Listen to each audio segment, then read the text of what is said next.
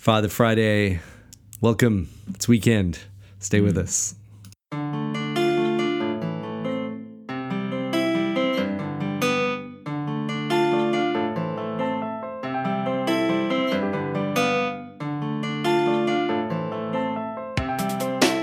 right. Well, we've just been hunting around for some very cool little Father Friday intro jingles. So um, I'm not sure if that's what I just played or not. We'll see as uh, we recapitulate the future into the past. Yeah. Well, what, what is it called? Right again? in with all the uh, infancy gospel stuff we've been reading. It's, Which no one will ever hear. Although they got the infancy gospel. Yeah. but the proto evangelium is uh, unfortunately lost in the annals of. Thankfully lost. Thankfully, lost. It was like, yeah, I'm not even. You know, you know what I realized the other day? I was doing prep for my sermon on Luke. Mm-hmm. Is that the pseudo gospel of Matthew Mm-hmm. is basically a, a prolonged version of the proto evangelium of James. Ah. So it's it's it includes the flight to Egypt ah after the whole birth event. Interesting. And so uh, in that one, you know, Mary on the third day is well, what happens is Jesus gets born, and Right. three dragons come to the cave. he talks to the dragons and tames them. nice. And then they go on a journey to Egypt. And on the third day, Mary's quite tired and faint. And so they sit under a palm tree. And Jesus speaks to the palm tree, and the palm tree b- bends itself over to uh, give her the dates so that she can feast on them.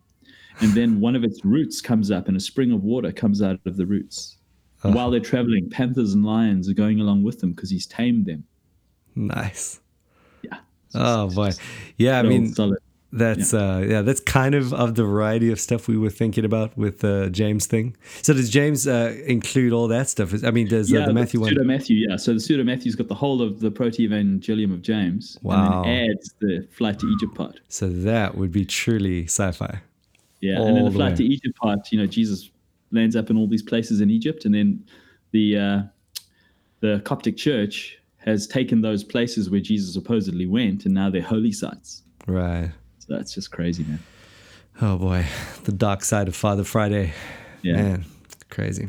All right, so we start our battle plan today, um, which you know, Lord willing, should be quite an epic journey if we can actually manage to do this. Um, it'll it'll take us right through church history and give us a little snippet of readings. Um, just you know, give it, getting getting us just a year at least something at some point of our lives uh, you know, at some point in our lives of, of these, you know, writings and letters and whatnot that have had a major influence on on the church and have uh, survived through uh, the the corridors of history, so to speak, and um, come to us today, but no one ever reads them. You know, Yeah. what did uh, someone I think it was Mark Twain who said, uh, you know, a classic is someone that no one ever reads. Uh, a classic is a is a book that is considered great, but that no one ever reads, um, or something along those lines. And um, I think that's exactly right. Um, and so we just want to make make sure that we're just at least somewhat somewhat connected to what's going on out there in terms of the great literature. And starting with Father Friday, I mean that's or at least with the fathers, at least in Father Friday seems appropriate. And so we have been toying around with that, um, jumping to and fro. It's working well. I like it. so time to get serious, right? Um, yeah, and we're starting with an apostolic father. So oh man, so this uh, is as this is the early, early. yeah, this is as early as it gets, right? I mean, this is. Would this be? What what was the Didache dating? Was that before or after this? Um, it's after. Okay, so, this is before. Wow. Yeah, Ignatius is you know late first century into early second century. So from uh, he's he's credited along with Polycarp of being a disciple of John, if Yeah. tradition is true. Mm-hmm. Totally So um, yeah, first generation after the apostles. Amazing, apost- apostolic father. and that's really much of the fascination, right, behind Yeah. these guys. I mean, they hung out with John. You know, you want to Yeah. know what they said because they would have these insights that we just couldn't even imagine. But uh, at the same time, you are again just just you know having to reckon with old uh, you know doctored manuscripts and it's difficult we don't have the the level of assurance that we're reading exactly what he wrote and um, the same uh, to the same level as we do of the scriptures. Um, but we want to well, just before we get going on this. I mean, you know, what I would say as well is um, I'm, I'm, reading directly out of this uh, book that I got you, uh, which means it might be a slightly different translation to what Nick is reading. Um, but you're reading from Philip Schaff's thing, uh, yep. which which again I, I, think will have pretty much everything that I'm going to be reading in this. And if you can't find it in one of those two, it'll be on the internet. So that's the cool part. You'll be able to read along with us uh, in you know whatever translation you can find. Hopefully, it's it's doable in that sense. And um, the cool thing about that is, uh, you know, that we can, I mean, even if I'm not mistaken, that Philip Schaff thing, I'm pretty sure. I know you have to buy it on Logos. Did you did you get that on Kindle? Kindle, two dollars. Yeah, there we go. That's probably the best option if you want a nice little presentation of that. But it is online. You can get it on from what's that Christian Classics Ethereal Library thing as well. Um, so uh, flick us text if you're struggling to get hold of uh, something, or flick us an email and uh, we'll uh, hook you up with the right link there. Um, yeah. But let's start with Ignatius. He was a bishop of Antioch, right, in Syria. That's right. Um, and uh, he wrote a whole bunch of stuff, actually. So yeah, again, so we're not going to look at that he wrote. Yeah, he wrote on the way to being martyred. Yeah. So what he wrote a bunch of letters to the cities he was visiting. It seems that the the ten Roman soldiers he was traveling with took a strange route to the place where he was going to get martyred. so he wrote to all the churches along the way before he visited them. Mm. So that's where the letters come from. Yeah, and there are a whole bunch of them. So we're not obviously going to be looking at all of them. And in, in our strategy of sampling, we're just taking this letter to the Romans, which is, you know, it's got some great quotes in it. My goodness, it's incredible. Um, yeah. It's an incredible letter. I've got mixed feelings about Ignatius. I mean, yeah, he's uh, he's he is the the architect of Episcopalianism, right? You know, yeah, bishop only yep. rule. So um, from that point of view, you know, I don't like him that much. Mm.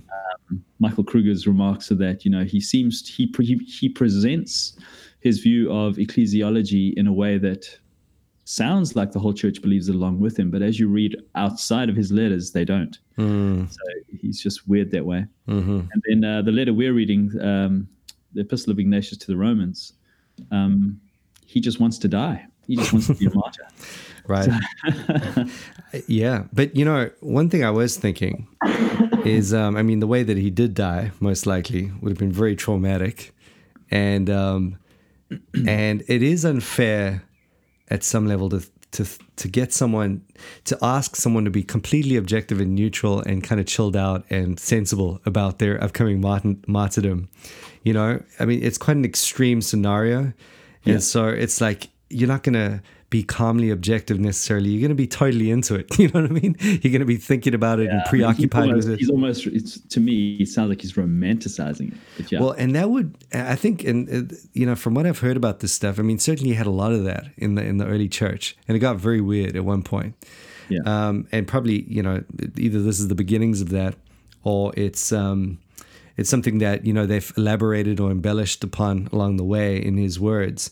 Um, but you have um, again just just an obvious difference to the kind of martyrdom um, you know that we're perhaps a little bit more familiar with the unwilling sort of martyr you know what i mean uh, yeah. the the one that that would would reluctantly go or certainly flee before before pursuing that death but you know just as i was reading it and uh, we'll get to this as uh, in, in a sec but when he says for example let no power visible or invisible envy me um, in reaching Jesus Christ. Come fire and cross, come crowds of wild beasts, come tearing, come breaking and dislocation of bones, come hacking off of limbs, come crushing mm. of my whole body, and come cruel tortures of the devil.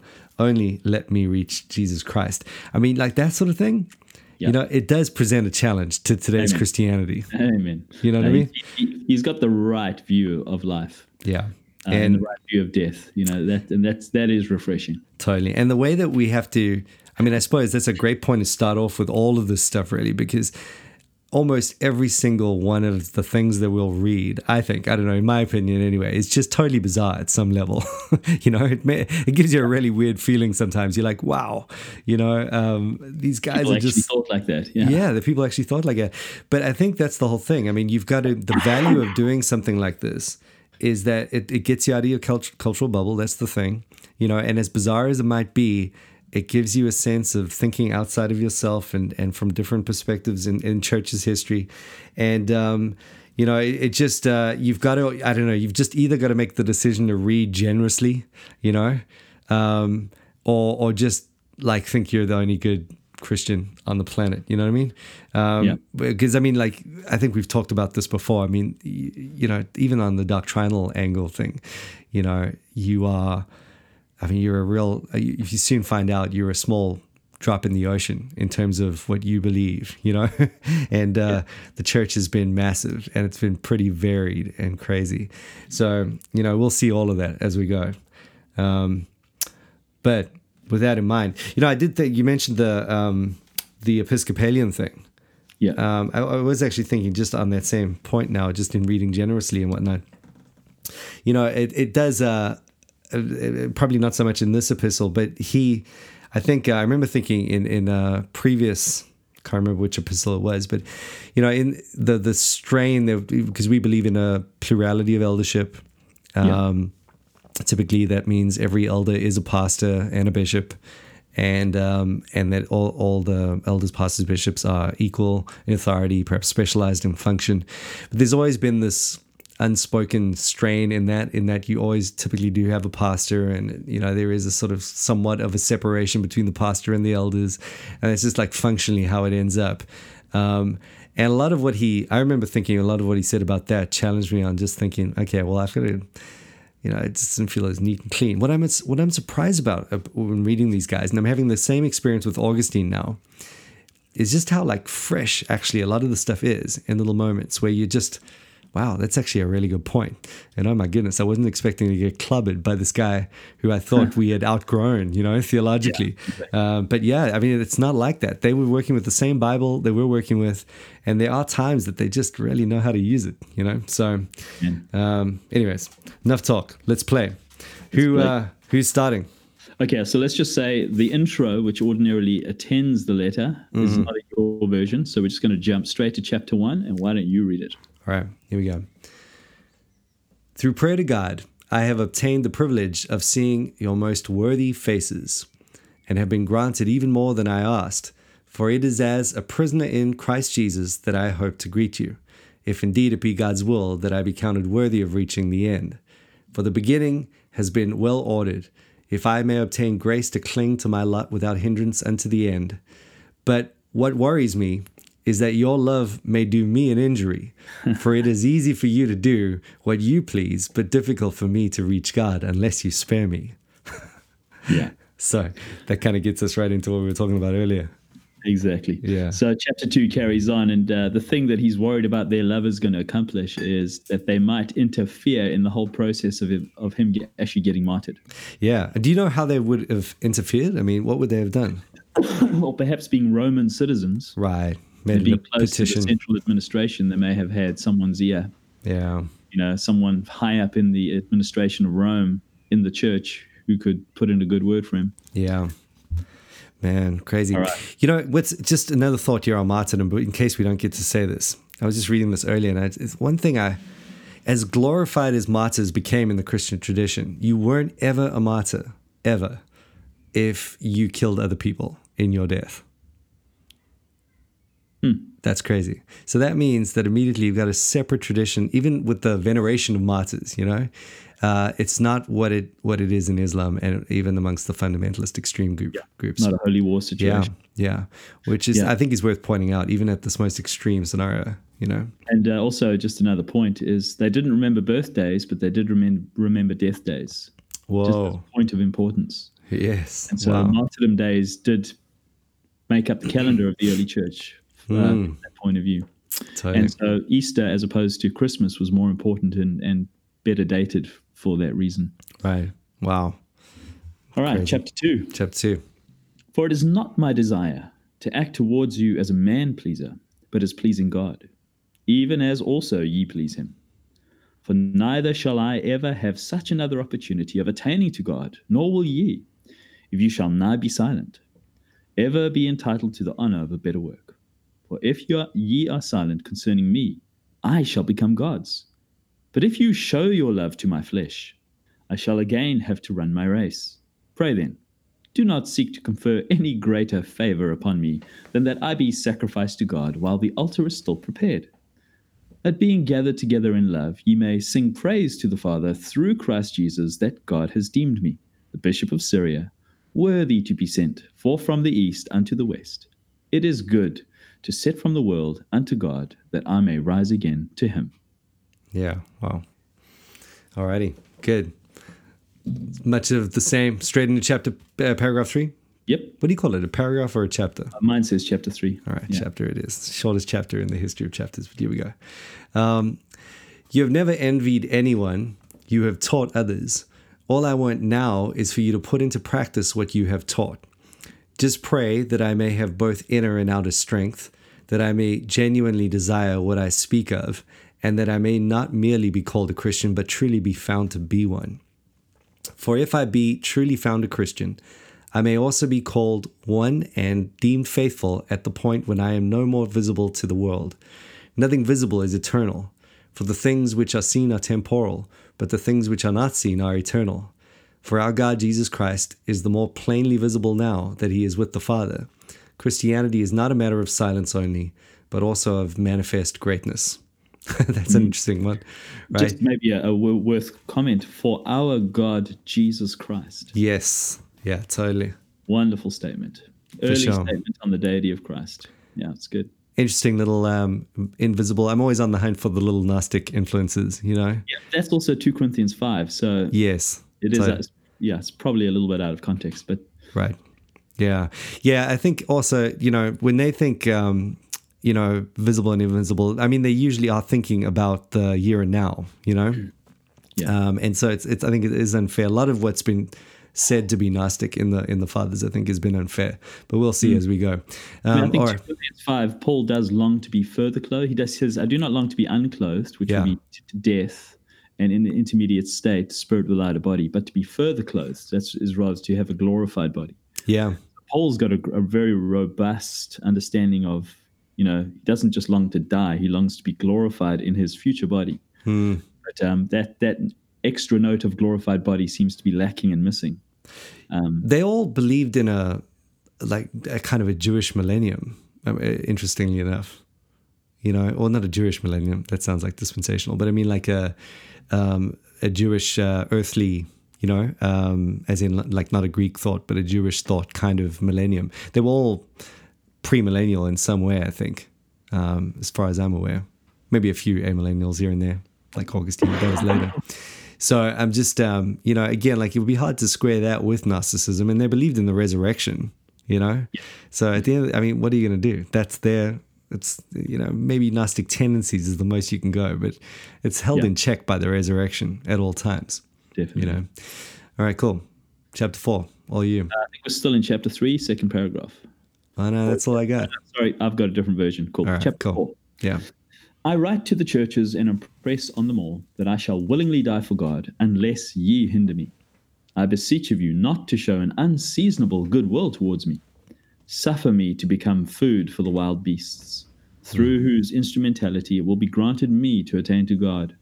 I am the wheat of God, and let me be ground by the teeth of the wild beasts, that I may be found the pure bread of Christ.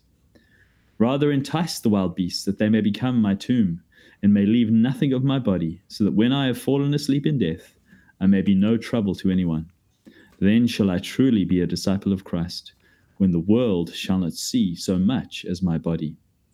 Entreat Christ for me, that by these instruments I may be found a sacrifice to God. I do not, as Peter and Paul, issue commands unto you. They were apostles. I am but a condemned man. They were free, while I am even until now a servant. But when I suffer, I shall be the freedman of Jesus, and shall rise again emancipated in him. And now, being a prisoner, I learn not to desire anything worldly or vain. Hmm. Awesome. Just a wonderful, uh, I mean, you know, he's Terrifying. probably a slightly Gnostic, but man, what a what a what a way to accept death as entrance into life. Isn't that you amazing? Know? Yeah, First resurrection. I mean, it's it's it dominates his horizon. It is it's captured his heart. He's he he he is rejoicing in his hope, and it's lifted him above his circumstance. And yeah. so he's got the eternal perspective. And so, I mean, every Christian should be thinking that way. Amen. Yeah. Yeah, it's, it is incredible. And like I said earlier, I mean, if you're in the situation where you you know this is coming, or you're at least I don't know, just wanting it to come at least. I mean, it's just crazy. Yeah, I mean, it must be totally preoccupying. You know, what else is there? You're just thinking about this the whole way through this moment, um, which is yeah, I don't know, absolutely crazy. So different, so different from the the landscape of Christianity today. Mm. I found it challenging, man. I was reading through this and I was like, oh my goodness, wow, this yeah. dude is on another another another planet. You know. Um, all right, chapter five. So that was your chapter three, right? Uh, four, yeah. Okay, so now this is yeah. So we've we've we've differentiated on our chapter numbers, but that's cool. Um, from Syria as far as Rome, I am fighting with wild beasts by land and sea, by night and day, being bound to ten leopards. I mean, a band of soldiers who only grow worse when they are kindly treated. Their injuries are training me to be a disciple of Christ. Yet I am not justified by that. 1 Corinthians 4 4. Mm. May I enjoy the wild beasts that are prepared for me, and I pray that I will find them eager to rush upon me. Indeed, I will entice them to devour me speedily rather than not touch me out of fear, as they have done to some. If they are unwilling to attack me, I will force them to do so. Bear with me. I know I know what is expedient for me. It is now that I am beginning to be a disciple. Let no power, here's what I read earlier, visible or invisible, uh, envy me reaching Jesus Christ. Come fire and crust, come crowds of wild beasts, come tearing, breaking, dislocation of bones, come hacking off of limbs, come crushing of my whole body, and come the cruel tortures of the devil. Only let me read, uh, reach at least Jesus Christ. Amen. Uh, man, that's crazy. Poetic. Poetry. Poetry. Wow. Totally awesome. Yeah, yeah, Wow. It's interesting. I'm not justified by that. Yeah, that's mm. a great statement. Yeah. yeah. Totally. All the pleasures of the world and all the kingdoms of this earth shall profit me nothing. It is better for me to die in behalf of Jesus Christ than to reign over all the ends of the earth. For what shall a man be profited if he gain the whole world but lose his own soul? Him I seek, who died for us. Him I desire, who rose again for our sake. This is the gain which is laid up for me. Pardon me, brethren. Do not hinder me from living do not wish to keep me in a state of death. And while I desire to belong to God, do not ye give me over to the world. Suffer me to obtain pure light. When I have gone thither, I shall indeed be a man of God. Permit, permit me to be an imitator of the passion of my God. Passion of my God, there's Christ as God again. Mm-hmm, mm-hmm. If anyone has him within himself, let him consider what I desire, and let him have sympathy with me, as knowing how I am straitened. So what's interesting about that is he knows he's a little over keen, yeah. you know what I mean? he gets it, and uh, he gets that people are freaking out about it, which I don't know helps me just see. All right, well, that's not everyone was on the same. This was exceptional even in his day at some level, um, yeah. and and and I, I, mean the way that he's he's like, listen, bear with me, man. I'm just totally, I'm totally there. I'm ready to go, and I, I get that you want to stop it, but this would be the greatest honor for me. Which is, it does tell you something about his discipleship at the end of the day. I'm just wondering, you know, if there was a, a broad sweep of persecution going on, on at the time, this would have been incredibly encouraging. Yes, for, uh, the flock. You know, right. here's shepherds. Here's one of the leaders. Here's one of the pastors. Exactly. Look at his view of death. Look at his hope. Look at his faith. Man. Um, no doubt, if anyone else was going through a, persecu- a time of persecution, it would have been a great encouragement to them. Massive, yeah. This was, you know, his greatest sermon, so to speak. Yeah, you know, if he could, he knew that. So, all right, cool. Um, Chapter seven. All right. The prince of this world would happily carry me away and corrupt my disposition toward God. Let none of you, Romans, therefore help him. Rather be on my side, that is, on God's side do not speak of Jesus Christ, and yet set your desires on the world. Give no room to envy, even though I myself, when I am with you, should exhort you to do so. Do not listen to me then, but rather give heed to what I am now writing to you. For though I am alive while I write to you, yet I am eager to die. My lust has been crucified, and there is no fire of material desire in me, but only a living water that speaks to uh, speaks to me within, saying, Come to the Father. I have no delight in corruptible, incorruptible food, nor in the pleasures of this life. I desire the bread of God, the heavenly bread, the bread of life, which is the flesh of Jesus Christ, the Son of God, who became afterward the seed of David and Abraham. and I desire the drink of God, namely his blood, which is incorruptible love and eternal life. Mm. Dude, that's awesome. Yeah. There we go. Ignatius, ladies and gentlemen. Do you have any more? I, uh, yeah, I got one more paragraph. okay. Yeah. I no longer wish to live after the manner of men, and my desire shall be fulfilled if ye consent. Be willing then, that ye also may have your desires fulfilled. I entreat you in this br- brief letter, do ye give credit to me? Jesus Christ will reveal these things to you, so that ye shall know that I speak truly. He is the mouth altogether free from falsehood, by which the Father has truly spoken. Pray ye for me that I may attain the object of my desire. I have not written to you according to the flesh, but according to the will of God. If I shall suffer, ye have wished well to me. But if I am rejected, ye have hated me. Wow. Totally. So he's like, do not go to Rome. Yeah. Don't do it. Don't call in the favor. Yeah. Man. And there are two more chapters where he just asks for prayer for the church in Syria, and then he gives some greetings from uh, Smyrna, uh, from some some some greetings from the churches there. Got to say, it sounds very bibl- uh, biblical and epistolish, right? Yeah. I mean, you know, there are moments that are like, wow, that could be in the Bible right there. Yeah. You know? Obviously, obviously shaping themselves on the epistles, which have shaped their own religion, shaped their own thinking. Um, yeah. So good. I mean, I think that's just a good way to open up. Why do you have to read this stuff? I mean, again, you know, um, as uh, uh, Tony Lane says, you know, you want to um, just just in the way. I mean, you read it and it's unfamiliar, it's challenging, it uses different kind of language, it places a demand on you that's more difficult than reading uh, perhaps a, a more contemporary kind of popular book.